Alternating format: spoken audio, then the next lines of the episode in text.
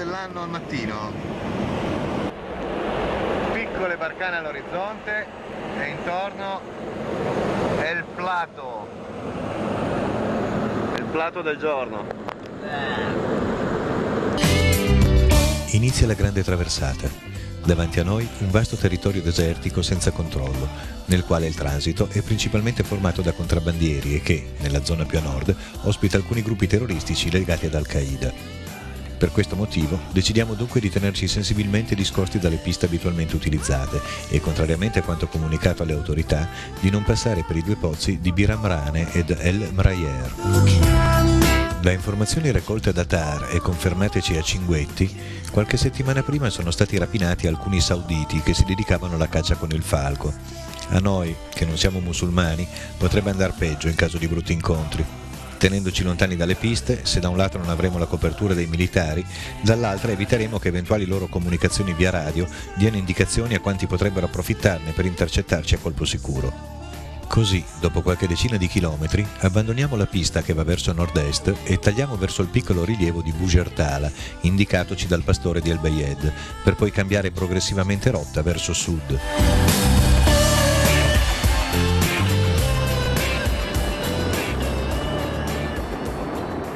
Mezzogiorno ci fermiamo per uno spuntino a Bugertala, un rilievo talmente piccolo che ci si chiede come faccia ad essere un punto di riferimento per i nomadi.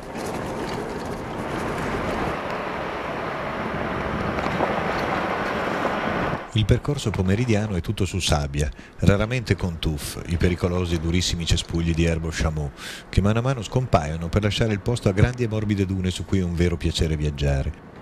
La direzione sud ci porta a tagliare i radi cordoni di dune che sono tutti posizionati da est a ovest, raramente di difficile superamento, tanto più che il lato con la sabbia molle è quello che dobbiamo affrontare in discesa.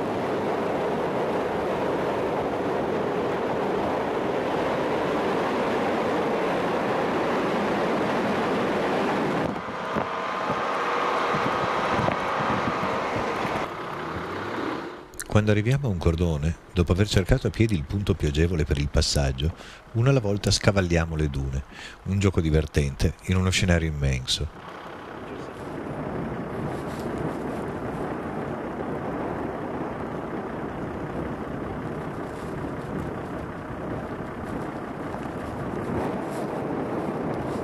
Va avanti così fino a sera, quando facciamo uno splendido campo ai piedi di una duna, godendoci il tramonto ed il calare del vento, tanto insistente di giorno quanto tenue la notte.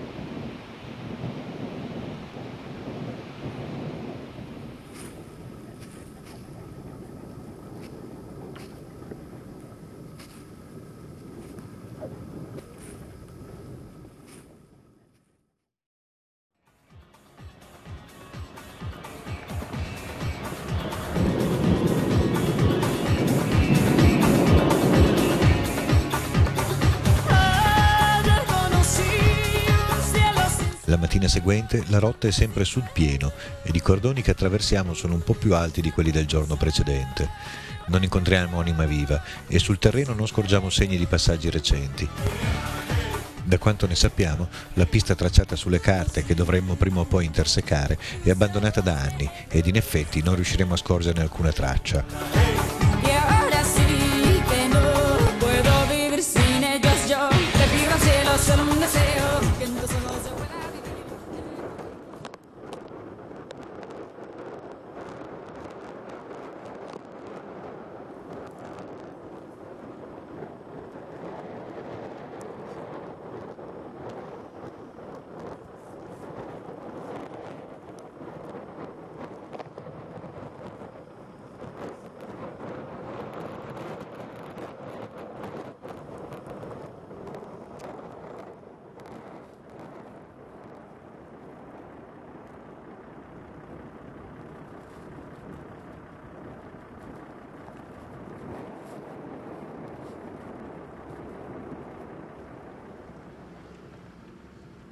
Passate le dune, per un bel pezzo viaggiamo tra le tuff, ma il terreno è abbastanza solido e pianeggiante e da parte il rallentamento nella marcia non ci creano altri problemi.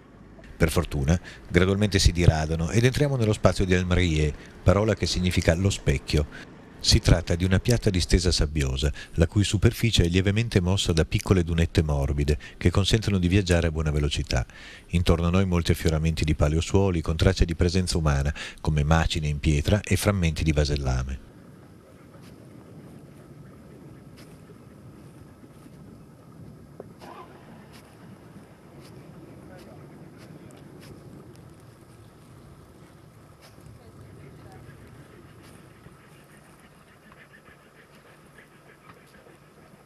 Per fare il campo ci fermiamo al centro di El Mreye, luogo ideale per piantare la balise che ingombra il baule della nostra auto fin dalla partenza.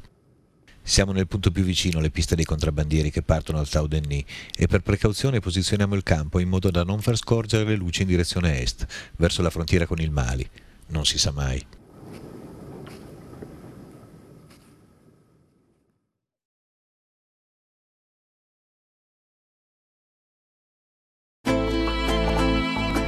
19 gradi, 51 primi, 79 secondi nord, 8 gradi, 27 primi, 13 secondi ovest. È il luogo in cui sfida il deserto la balise numero 1. Un pensiero per colei che mi ha spinto sulle piste sahariane in un luogo lontano da tutto che le sarebbe piaciuto. Ancora dunette e ancora paleosuoli, sempre rotta sud, verso Aratane.